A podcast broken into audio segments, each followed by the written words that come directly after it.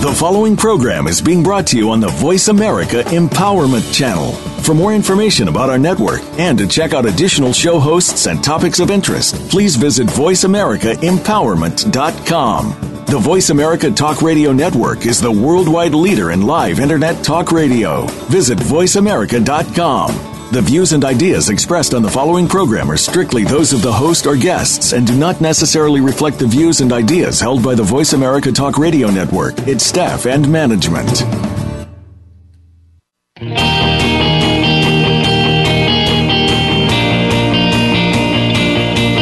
It's time to transform your life.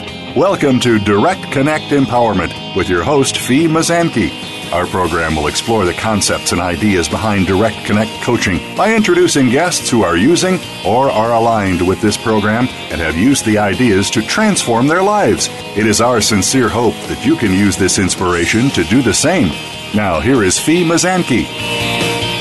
A very empowered Tuesday to all of you. I want to welcome you to the show today and offer my heartfelt gratitude for listening and for sharing the benefits of this wonderful show. The Boomerang Movement is a feature each week on the show as we demonstrate ways in your life that what you put out is what you get back. And today I want to highlight the value of releasing attachment to the outcome and having fun. My daughter is very passionate about volleyball and plays in high school and at the club level. And last week was a great example of releasing attachment to the outcome and having fun.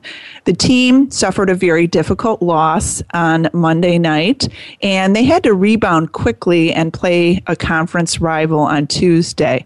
I know the girls were all feeling really no- nervous about that. And it's it's always best to have a short memory in sports when you suffer a loss or seeming failure. So a few of the team members come to our house for a healthy pregame meal before home games, and I just asked the girls about what they were feeling about Monday's loss. And they voiced their feelings. This is really very important elements to empowering uh, children or teens or young adults or anyone at that matter. And um, then I asked the girls what they wanted to experience, and here's the boomerang part of this uh, in the game on Tuesday. And they explained what would really benefit not just themselves as individual players, but the entire team. I had them see and feel that happening and um, just had, you know, told them to play like champions and have a lot of fun. They looked like a completely different team on Tuesday night as uh, all of what they desired and what they spoke about occurred on the court. Not a surprise to me, maybe a little bit of a surprise to some of them. And later, I also found out that they had a dance party right before the big match. They got swept away in the music, danced and sang, and they got their mindset in a place of fun. And definitely the results followed. So, if you're under stress about something in your life, look at ways that you can shift out of that stress into releasing attachment to the outcome and just having fun. It really does make a difference. Plus, if you're feeling stress, you will also want to pay close attention to our expert in Zen and basic mindfulness, Julianna Raye. And I want to welcome Julianna to the show today. We're so happy to have you. I'm so happy to be here, Fee. Thank you. Thank you. Let me just give you a quick formal introduction. Julianna has been practicing basic mindfulness with her clients for more than 14 years.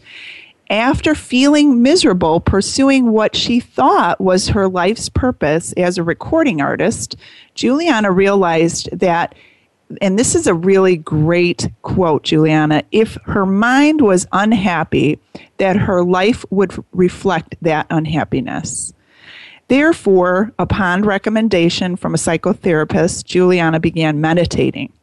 She attended a retreat given by an American mindfulness teacher who was ordained in Japan, Shinzen Young. Later, she added the rigors and rituals of Zen training to expand that practice. Julianna founded Pop Goes Zen to work with people to empower them in their personal growth efforts. Julianna works with both individuals and groups to really personalize their experience in basic mindfulness and to experience the benefits in their physical, mental, emotional, and spiritual lives. So we're really happy to have you share some of your areas of expertise today. Well, it's wonderful to be here. I know it's going to be a lot of fun. Yeah, definitely. And can you, I, I, just gave some really highlights and high points of how you arrived at practicing basic mindfulness, Julianna. Can you share kind of more of the details of what led you to this really amazing path and purpose in your life? Absolutely. Um, I was uh, in my 20s, I was uh, actually deeply depressed and highly anxious. Um, and I really was struggling with it. I knew that I didn't want to take medication if I could avoid it, but uh, I did try that at one point because I really needed something to help. But the therapist introduced me to meditation practice as an alternative, and I started practicing on my own and found it very interesting. I had some psychological insight. I found some relief in doing it. Um, I wasn't quite sure how it was affecting the anxiety and depression, but I really liked what it was doing. So I kept on doing it for a couple of years. And then I had some experiences that were unusual that I didn't really have that were new for me. They were new experiences and I recognized at that point that I needed proper guidance. And I was fortunately introduced to Shinzen Young. I listened to a series of his called The Science of Enlightenment. And it blew my mind. I, I felt I, I was really very pragmatic. I was not a, a spiritual seeker. Um, I, I was mainly interested in the benefits of mindfulness um, for the purpose of healing areas of my life that I felt uh, needed healing and improving. Um, so when I heard Shinzen, I really appreciated his pragmatism and he's the architect of the basic mindfulness system that I now train people in. And uh, so that's that's how I came to it, and it had a radical effect on uh, my depression and anxiety.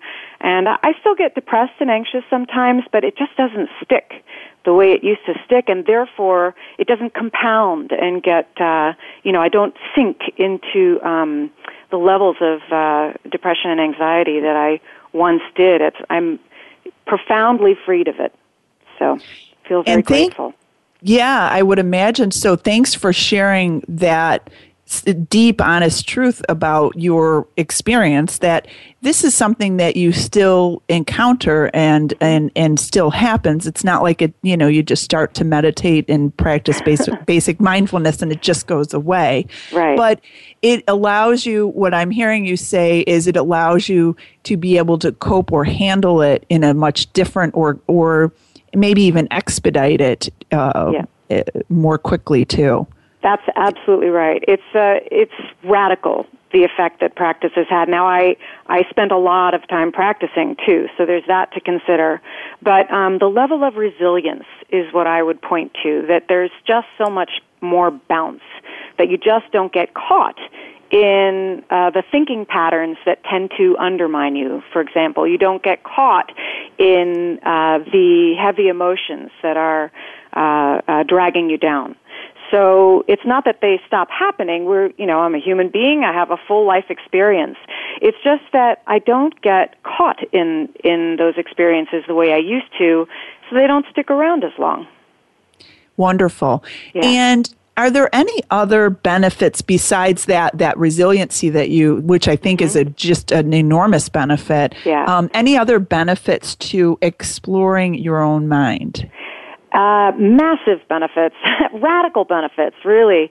Um, well, I would say that for me, another benefit has been the level of fulfillment that I experience uh, out, you know, in areas of life that I really enjoy. I have a heightened level of enjoyment, and also um, in ordinary moments throughout the day, I experience greater enjoyment. So the fulfillment has increased in the areas of life that I already enjoy and then expanded into sort of ordinary moments throughout the day. And then there's also I, I, one of the hugest surprises for me when I started practicing was how physiological, how tangible the results of meditation practice are. When you, you know, when I first heard about it, I thought, oh, that sounds nice. I'll relax. It'll feel good. I never imagined uh, how physiologically profound tranquility can be, or energy, the flow of energy can be, or the sense of emotional well-being. So it, it's a, a matter of intensity. The more you practice, the more intense and profound the tranquility, the energy, the emotional well-being become. Wonderful. Yeah, yeah. that I, I, would say that as a society we could use some of those benefits. Indeed. In, in yeah. this day and age. Mm-hmm. Um, and speaking of that, as we are in a society that is so uh, it bombards you with action, and so it, the emphasis is on just constant distraction. Right. How how do you practice, or how do you recommend to your clients to practice mindfulness in these very busy, distracted moments? Right. Well, um, the good news about basic mindfulness and also about Zen, by the way, uh, they're both uh, practices that are designed to bring meditation into the activities of your life. The idea is to create a through line uh, where you start with formal practice, um, but actually, at the same time, you can begin implementing specific strategies. I think people get confused by the word mindfulness because it can mean there's the sort of ordinary colloquial word mindfulness, which means just being aware. But basic mindfulness, that involves a specific set of strategies that you implement during the activities of your life. And it has the effect of heightening your uh, appreciation of the activities that you're doing, uh, enabling you to focus, heighten your productivity and your efficiency, and also your enjoyment. So, uh, and it's an accelerated practice actually because it's more challenging to bring meditation into activities. Uh, it's an accelerated practice. You're, you can grow a little bit uh, faster doing it that way. So it's challenging, but it has tremendous rewards. And then you're not simply distracting yourself. The mind needs a break. No matter what, our minds need a break. And we are going to find a way to get that break, even if it means just zoning out on Facebook uh, or whatever it is. That's that's kind of a necessary part of uh, sort of the routine of the mind. The, there's activity and then it needs that break. So what mindfulness does, it, it makes that break period conscious so that uh, you are truly recharging. You're truly getting the break you need rather than simply distracting yourself. Got it. Well, and and I would imagine um, just being able to practice that and know and understand that you know that hey my my mind does need a break and and mm-hmm. that's there's probably such great power and freedom when you give your clients permission to say yes you know this is how you're going to give your mind an active break or a conscious mm-hmm. break yeah. yeah. Yeah, it's deeply empowering. A lot of people don't realize that these are skills that you can do during activity. Um, so that's very freeing for people who are incredibly busy. Uh, there's no excuse anymore. right, sure, because you can practice it at any time, wherever right. you are. Right, exactly. right. And um, speaking of the practices, I want to get into some more of the practicality of what are some effective mindfulness practices that you do teach clients? Like, what are some mm-hmm. of those strategies if we were to introduce them and break them down for people to begin to, you know, mm-hmm. actively and consciously give their minds a break? Um, well, you know what I can do is um, I feel like there are maybe two questions in there. One has to do with uh, what clients find most beneficial, and another has to do with what what we can offer people today here listening on the call um, so that they can have a kind of a takeaway practice that they can try on their own. So I'm going to address the first half of that question first, and then maybe we can do a quick guided so that people actually get a, a sense of, oh, okay, this is how you do it. Um, in terms of the clients, you know, it really varies from person to person. Each individual the way I look at it, each individual has sort of gifts and strengths that they bring to the practice. And one of the challenges is that meditation is often one size, presented as one size fits all. In other words, focus on your breath, and if you can't focus on your breath, then you don't know how to meditate or you can't, you, you know, you're no good at meditating. So a lot of people feel discouraged because they try a particular meditation practice, it doesn't uh, resonate with them or they struggle to do it and they decide they're no good at it and that's the end of it. But in fact, everybody's a little bit different. They're going to respond to different things. I have certain clients who immediately discover a deep sense of tranquility and that becomes their road in. I have other clients who have tremendous empathy. Um, you know, maybe they're uh, the person that people go to professionally or personally when they have issues. So this person uh, may be constantly navigating uh, the challenging emotions of the people around them. So uh, that person would respond to a different technique than the person who uh, drops into deep states of tranquility right off the bat. And then there are other clients who are really, they have specific situations that they want to learn how to uh, apply strategies to. Uh, so that they can make the most of those situations and and um, you know handle them as best they can. So, uh, and actually, generally speaking, it's sort of a combination. So there are these gifts and strengths that people bring that define how we're going to focus, uh, and then that changes over time. Uh, different windows of opportunity present themselves, and people uh, make new discoveries, uh, have interesting revelations, and then that takes us down a different course. And then at the same time, we're working with their unique schedule, uh, noticing windows of opportunity for them to practice, areas that they feel challenged by that they'd like to improve. Uh, so, is that does that give a clear enough picture?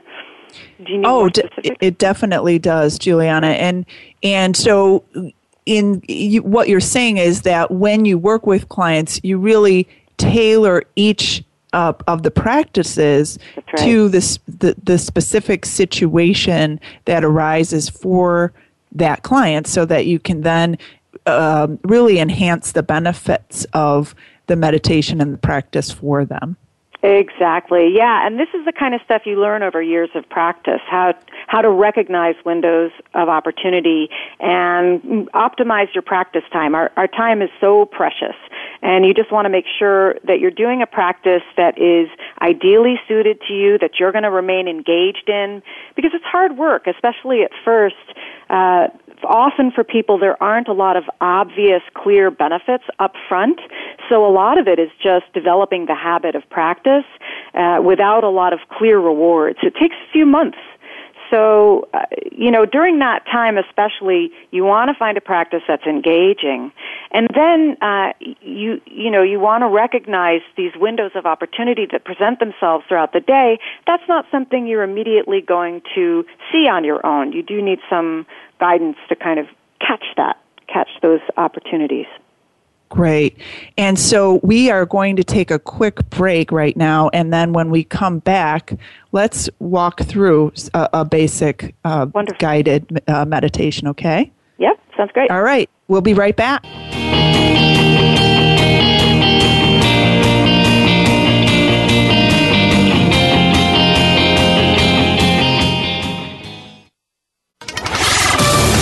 We're on Facebook along with some of the greatest minds of the world, and that includes you.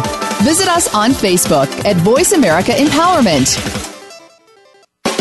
Do you want to directly impact your business results, improve the quality of your life, learn to empower yourself, or move through roadblocks to create more success for yourself?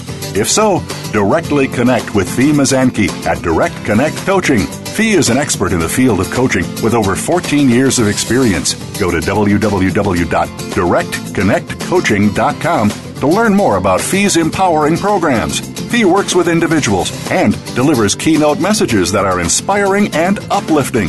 Experience what Fee has to offer at directconnectcoaching.com.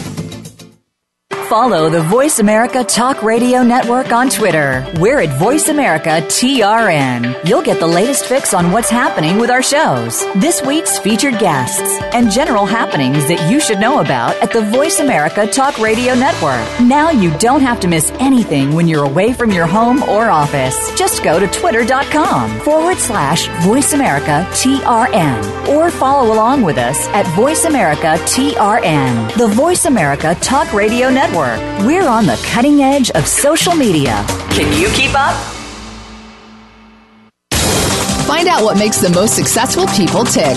Keep listening to the Voice America Empowerment Channel. VoiceAmericaEmpowerment.com.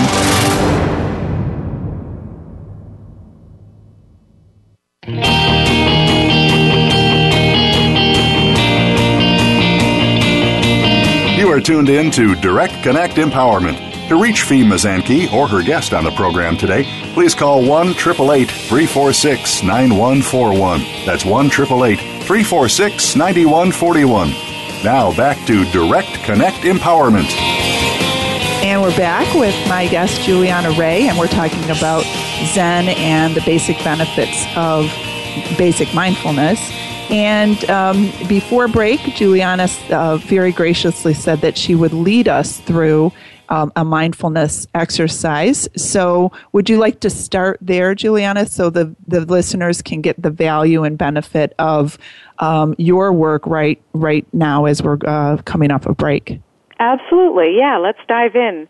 Um, so, the key with basic mindfulness is that you can actually focus on any sensory experience, uh, and the key is that you're you're focusing with specific skills. You're developing a specific set of skills.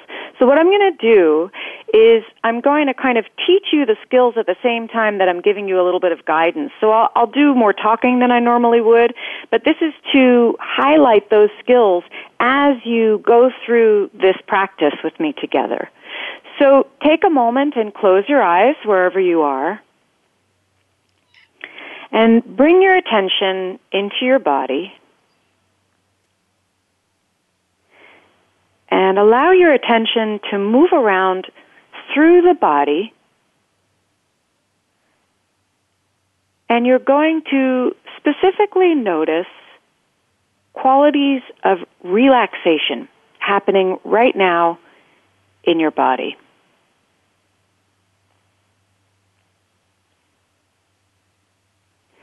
So, some of examples of relaxation might be that you notice that on the exhale, the muscles that have worked to open the lungs get a chance to relax. So the exhale is a good place to go. You might also notice a kind of pleasant neutrality in places like the hands or the feet.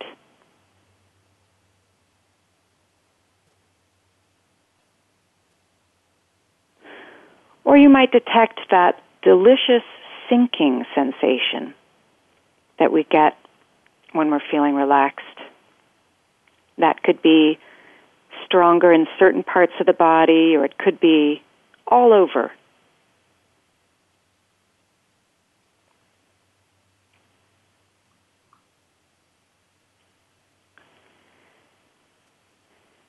And your mind is going to drift. Your mind might drift into thinking, might get distracted, you might hear a sound in the environment. That's natural.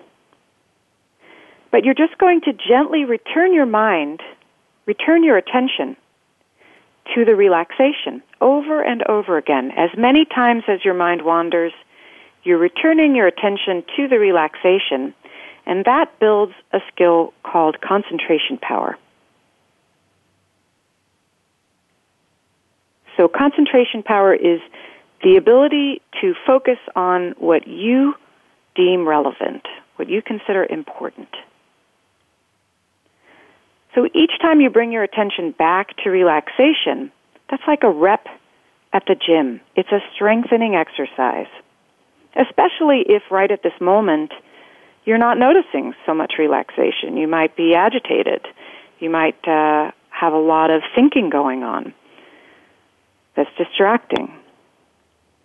So in that case, this is a strength training exercise. You're, you're building that muscle of concentration power by bringing your attention again and again to the subtle or the more subtle experience of relaxation. So in that way, it's a workout.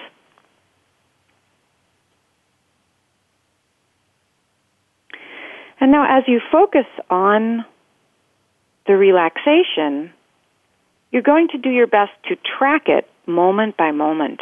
You're going to notice things like where the relaxation is located in your body, where it's more intense, where it's less intense, discovering different qualities of relaxation. Maybe there's a sense of stillness, maybe there's a sense of flowing energy. So, discovering the quality of relaxation and tracking it moment by moment, that develops the skill of sensory clarity.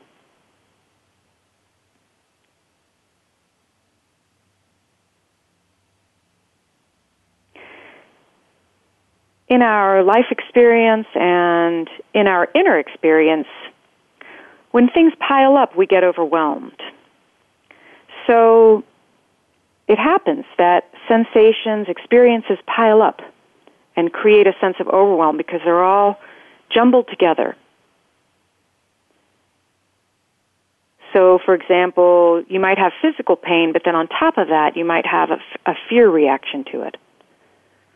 So, independently, the physical pain and the fear reaction might be manageable, but what happens is we're not aware often that they're happening simultaneously. They get jumbled together and they cross multiply and intensify our suffering. So the skill of sensory clarity helps you uh, reduce overwhelm by being able to track individual sense experiences. And in this case, that's relaxation. And then finally, our third skill that we're developing is equanimity. So you might get frustrated that your attention keeps wandering and you keep having to pull it back. And then you might fall into judgment. You might say to yourself, oh, I'm just lousy at this. I can't do it for more than a second. So what you want to do with equanimity is do your best to suspend that judgment. Do your best to accept where the mind is right now, recognizing that just doing this activity is strengthening your concentration power. So you can't do it wrong. It may be challenging to do, but you can't do it wrong. So equanimity is an acceptance, and that acceptance can be mental. Uh, in other words, suspending your judgments about whether something is good or bad. It can be emotional. And the acceptance can also be physical. You can uh, intentionally uh, stop pushing and pulling on your inner experience, trying to make it go this way or that. In other words, stop pushing away discomfort and stop clinging to comfort. So, in the case of relaxation, doing your best to soften around it, let it come and go as it wants to relaxation may get more intense, it may well up, and then it may dissipate. And you want to do your best to have a kind of a hands off relationship where you are not trying to steer the ship of that relaxation experience. You're just allowing the energy in it to come up, well up, and subside. And that is the skill of equanimity. We're freeing up the energy that's caught in the push and pull, caught in our habit of fighting with our experience, resisting to it or clinging to it. So that's a, a really essential skill, equanimity, to free up our energy and create a sense of inner balance so that we're able to meet all our experiences, whether unpleasant or pleasant, with greater acceptance.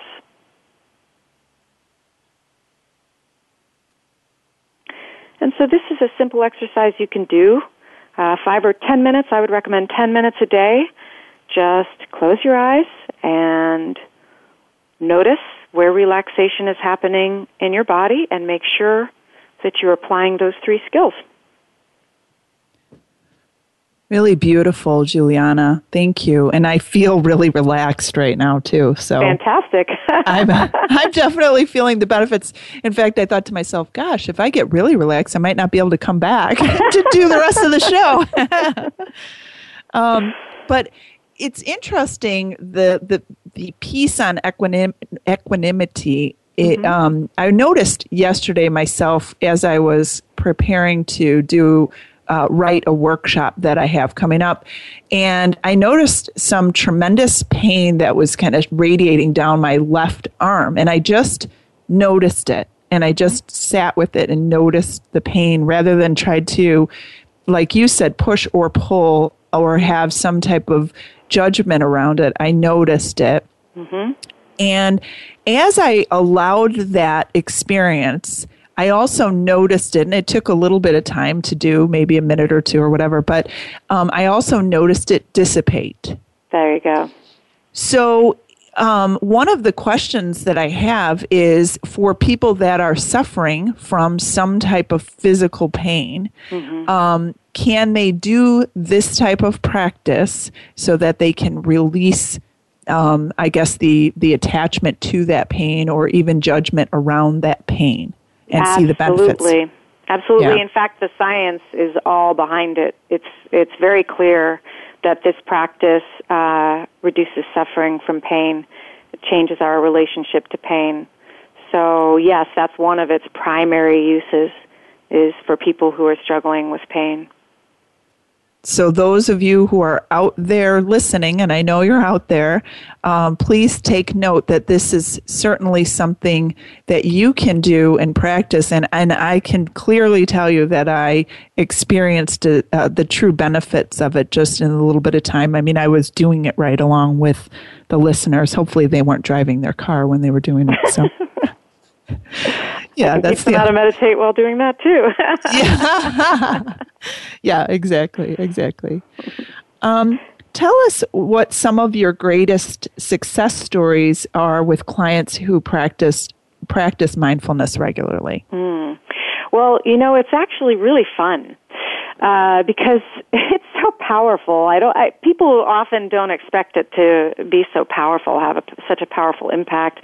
Uh, one of the funnest things is just to get reports that coworkers have noticed a change. Uh, they can't quite put their finger on it, but something's different. The way the way this person is showing up is a little bit more maybe relaxed or they're not quite sure what it is. So I get a lot of that where, uh, you know, friends, family, coworkers notice a shift. Uh, and the shift is significant enough that they comment about it. Um, I also have clients, you know, have, gosh, I, such a range of clients. I have a 90 year old man that I work with, and he was so resistant at first uh, that at one point, I think we were a couple of months in actually, I asked him for his feedback, and he said, "I'm angry at myself for doing these stupid techniques. They're wasting my time." Wow. So, yeah. So it was, it was kind of great that he could be so frank with me, and that's really what I wanted because that, you know, that level of honesty, that's going to get us somewhere. If you're not free to be honest, then there's nowhere to go. If you if you hold that in, you're just going to shut down and eventually you're just going to turn off to the practice and that's that. But he stuck with it. Something about it was compelling him to keep on going. Initially, he thought it was supposed to be some kind of talk therapy, which is pretty common. That's what we're familiar with in in uh, you know in the West is uh, talk therapy, and this is not not that. So he found it sort of refreshing actually, but he didn't understand what it was doing and he struggled with it, struggled with it, struggled with it. And then he started to notice. He started to drop into deep states of tranquility. And at first he thought maybe it was an accident. He didn't quite believe it.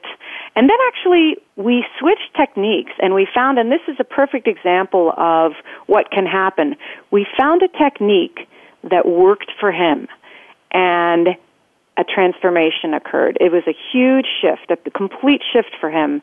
He began to consistently experience deep tranquility. This was a man who had lost his wife about six months or so ago, uh, six months to a year ago. He was in terrible grief, and um, he shifted from his stance of resistance to deeply appreciating and he softened and there were dramatic changes in his personality. And that's wonderful to see. Uh, i've also worked with people who i worked with someone who was prepping for an ironman on the other extreme. And uh, we came up with a whole uh, mindfulness map for the day of the event. Uh, it turned out to be an especially challenging day. Apparently they had the worst uh, weather on record and he watched people freaking out, dissipating their energy, and he knew how to navigate the challenge of the circumstances. And I think also on top of that, he was able to fully enjoy the process. Uh, you know, not be so consumed with the end result, with the goal, and uh, just participate in that, you know, what is a terribly grueling process. But for him, you know, I think it it really uh, it gave him a resource to lean on no matter what was happening, whether things were going well or whether things were challenging. And so those are a couple of examples I like to point to. Those are wonderful examples. And what I'm so impressed with is that a 90 year old was seeking this knowledge and information and wisdom from you, you know, to well, practice. Here's a so that's impressive. Secret. Yeah. the little secret is that we we uh, at first had to present them strictly as anxiety techniques, which technically they are. But sure. uh, I think I think if we had said meditation or anything like that, I, am not sure he would have been open to it. And of course, he's done a total turnaround on that. At a certain point, he understood, you know, that these were not just uh, uh, anxiety techniques, but specifically that it was meditation, and he has now completely embraced it on all levels. So that's really very heartening.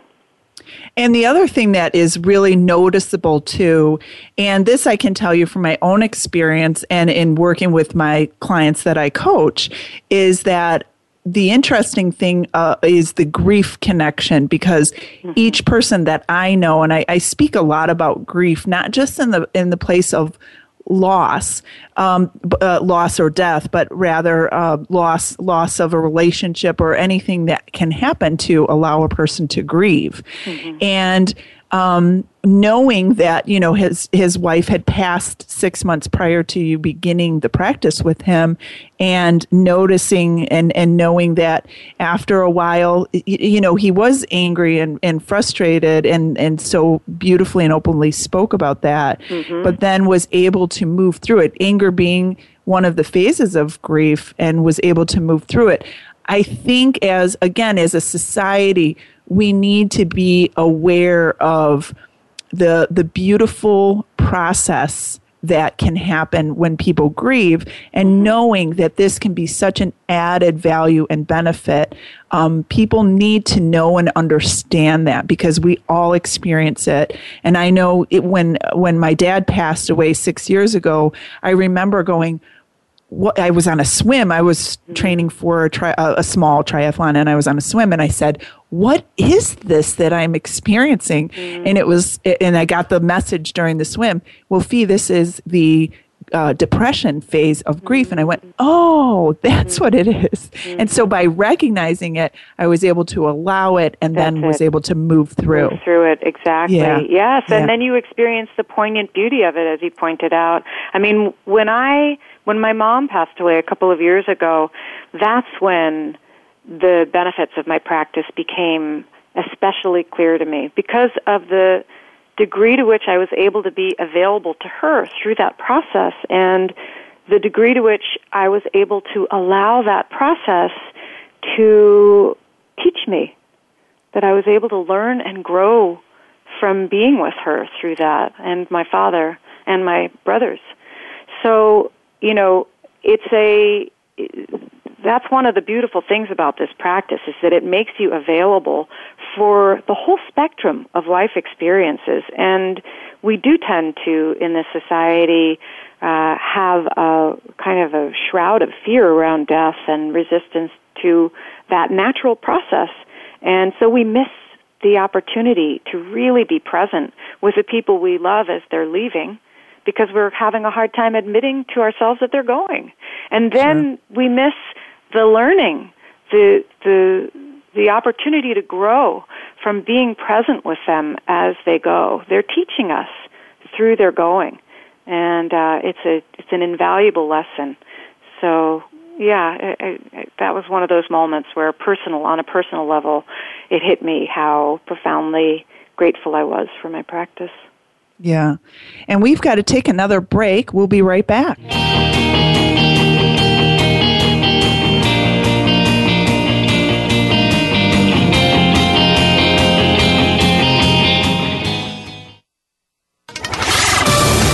We're on Facebook along with some of the greatest minds of the world, and that includes you.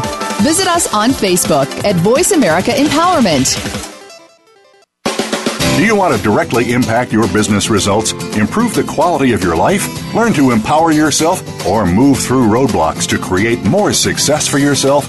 If so, directly connect with Fee Mazanke at Direct Connect Coaching. Fee is an expert in the field of coaching with over 14 years of experience. Go to www.directconnectcoaching.com to learn more about Fee's empowering programs. Fee works with individuals and delivers keynote messages that are inspiring and uplifting. Experience what Fee has to offer at directconnectcoaching.com.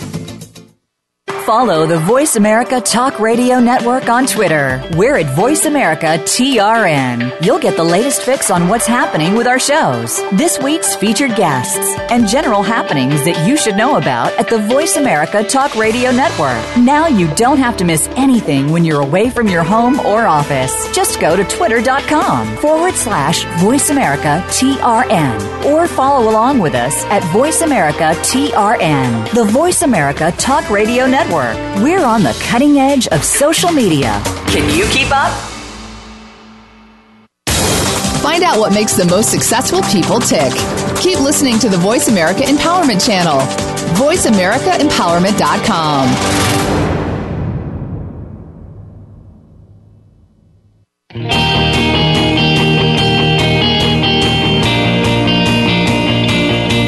You are tuned in to Direct Connect Empowerment. To reach Fee Mazanke or her guest on the program today, please call 1 888 346 9141. That's 1 888 346 9141.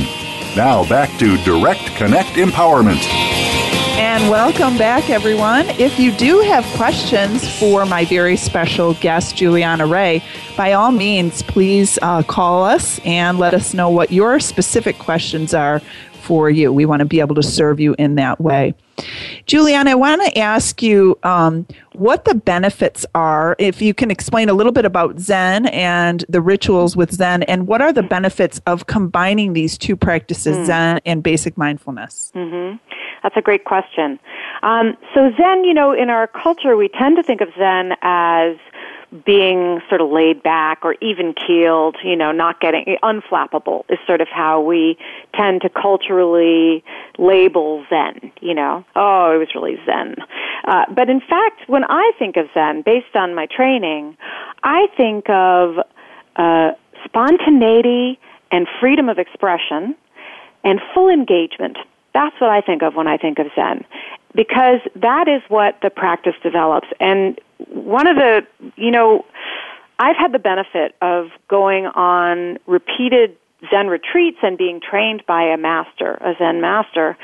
And in my opinion, that is the strength of the Zen practice, is actually going to these retreats and experiencing firsthand work with someone who is who can up your game, up your your spiritual practice game through their wisdom and experience.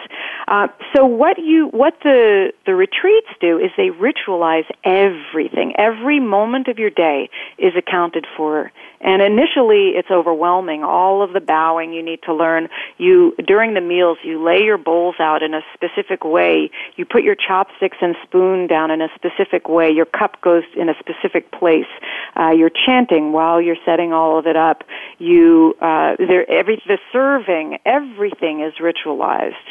So you're learning a ton of little details and initially it's overwhelming. But what happens is over years of practice, those rituals become second nature and then there's no decision making. You can just drop deeper and deeper into meditative state and you are training your uh, your motor skill. You're actually training the meditative process into your motor activity so that, for example, when it's your turn to be a server, every gesture you know, you put that cup down, you, you pass that bowl down, every gesture becomes an expression of your practice. So that is something extraordinary and beautiful that Zen training offers you. But what I love about basic mindfulness is that since most people are not going to go on that kind of an intensive retreat, basic mindfulness gives you a way to learn that process uh, on your own or with a trainer and carry it into your daily life right off the bat with specific techniques and strategies. So uh, you get the benefits of uh, the Zen quality of experience, but you do it through these techniques and strategies that you can practice daily. Does that make sense? It definitely does, and I, I'm just envisioning going to a restaurant where the servers are all practicing Zen and just passing down the, the plates and just being very mindful as they do it. it takes uh. on a kind of a poignancy and a beauty than sure. even just a, a, simple gesture like putting a cup down, you know, at Starbucks. right. A, exactly. It makes life a richer experience. Those ordinary moments take on a, an extraordinary quality. Well, and it, it does it does show the value of in that case the connection between mind and body or the motor skills like you That's said right. the mind body connection it actually it shows the benefits of that and, Absolutely. and allows that practice to happen yeah. Yeah, and that's the idea. You want it to be, you know, we tend to think of meditation uh, as any kind of meditation as a place to escape to for a few moments to get away from your busy, overwhelming life. But ultimately, you want your life to be a meditation. And in order to do that, you have to train that bridge between the two. That's how Zen does it on, on retreats, ritualizing everything. Uh, and basic mindfulness does it through specific techniques and strategies. Okay. And so in your practices with your clients, clearly there's there's that added value of combining those two to be able to support a client in a way that um, just adds those benefits from both. Absolutely, practices. yeah. Just as a result of my training and experience, I tend to uh, relate to. You know, I, I'm familiar with bridging that gap between uh, meditation, formal meditation, sitting meditation, and meditation in life, bringing it into the world. Yeah. And I know uh, in reading your uh, bio and information, I know one of the things that you were faced with was the um, uh, back surgery or the um, mm. or the the it, yeah. I, yeah the idea that you were going to be faced with back surgery and through meditation you were able to not have that back surgery. Can you tell us a little bit about that? Well, yeah, actually, it was a combination. Um, I found a fantastic book by John Sarno called "Healing Back Pain," and um, to be honest, without that book, I don't. I'm not sure what would have happened. Me- mindfulness is a comprehensive skill. Uh, Sarno has a very specific uh, psychological approach to physical pain, such as the back condition that I had, and combining that with mindful awareness is what really reversed my condition. I, I after my first retreat, I had a, my back went into terrible, excruciating spasm, unlike anything I'd ever experienced. And I went and had an MRI, and they showed two herniated discs, and they blamed it on the sitting. They said, "Oh, you've been sitting too much. That's the problem," which is so comical to me now because the amount of sitting I've done since then is so extreme because of all the retreating I've done. But at sure. the time, that was, you know, that was how they, oh, we can see you have two herniated discs and this is the problem and blah, blah, blah. So I went through two years of, two and a half years of trying different, you know, uh, physical therapy, acupuncture, and meanwhile I kept going on retreats because I was finding it so helpful. But what I didn't realize is that the retreats were actually, because they were so intensive, they were bringing up strong emotions. And I was, I had an old survival mechanism, old defense mechanisms in place.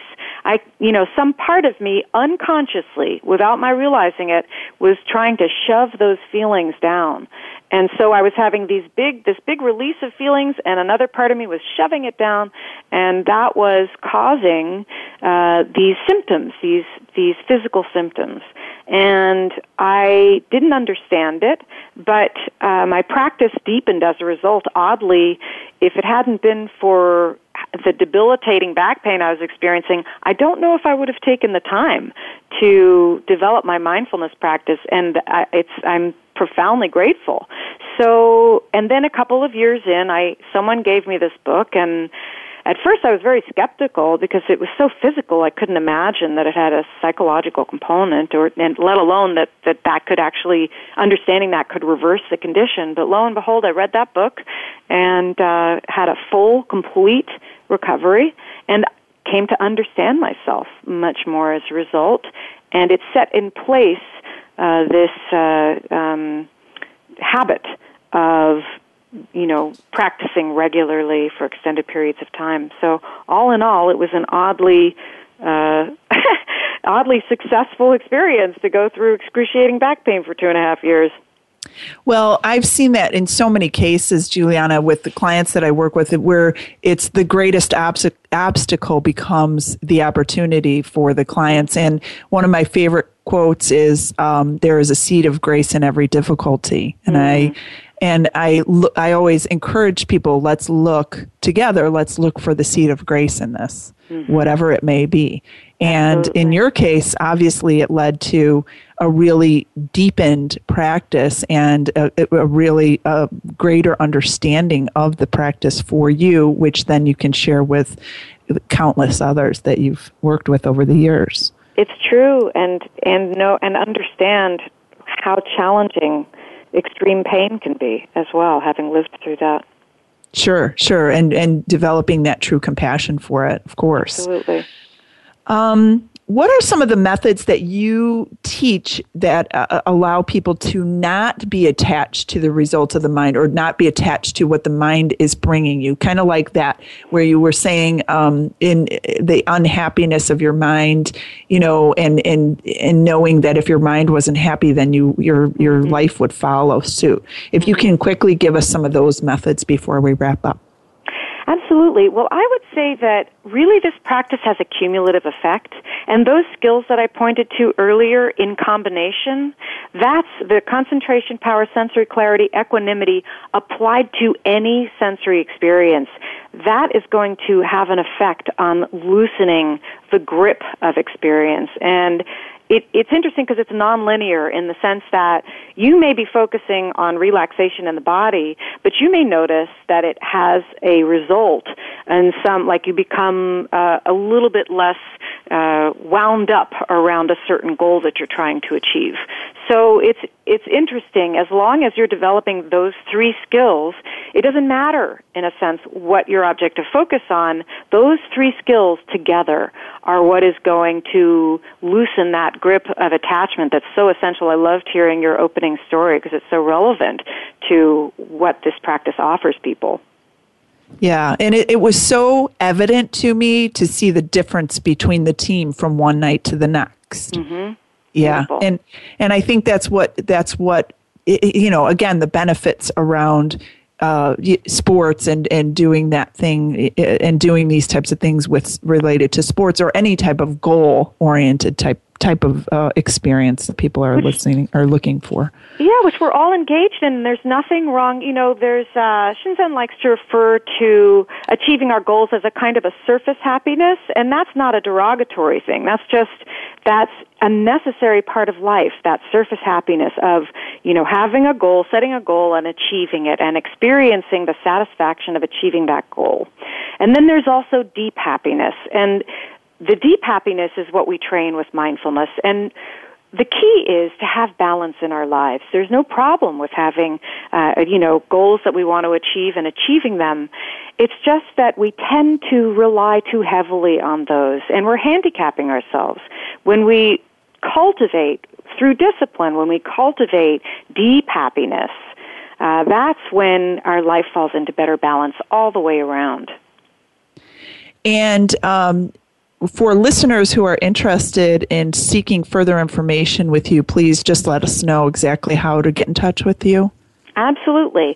Um, you can email me at Julianna, J U L I A N N A, at P O P G O Z E N dot com, popgozen dot com.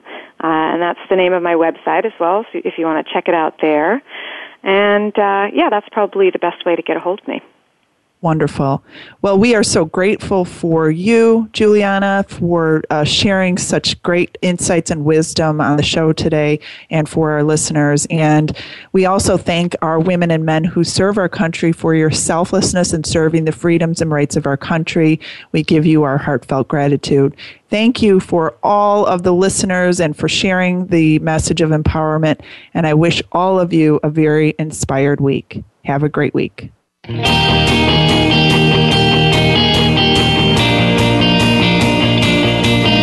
you again for joining us this week on Direct Connect Empowerment.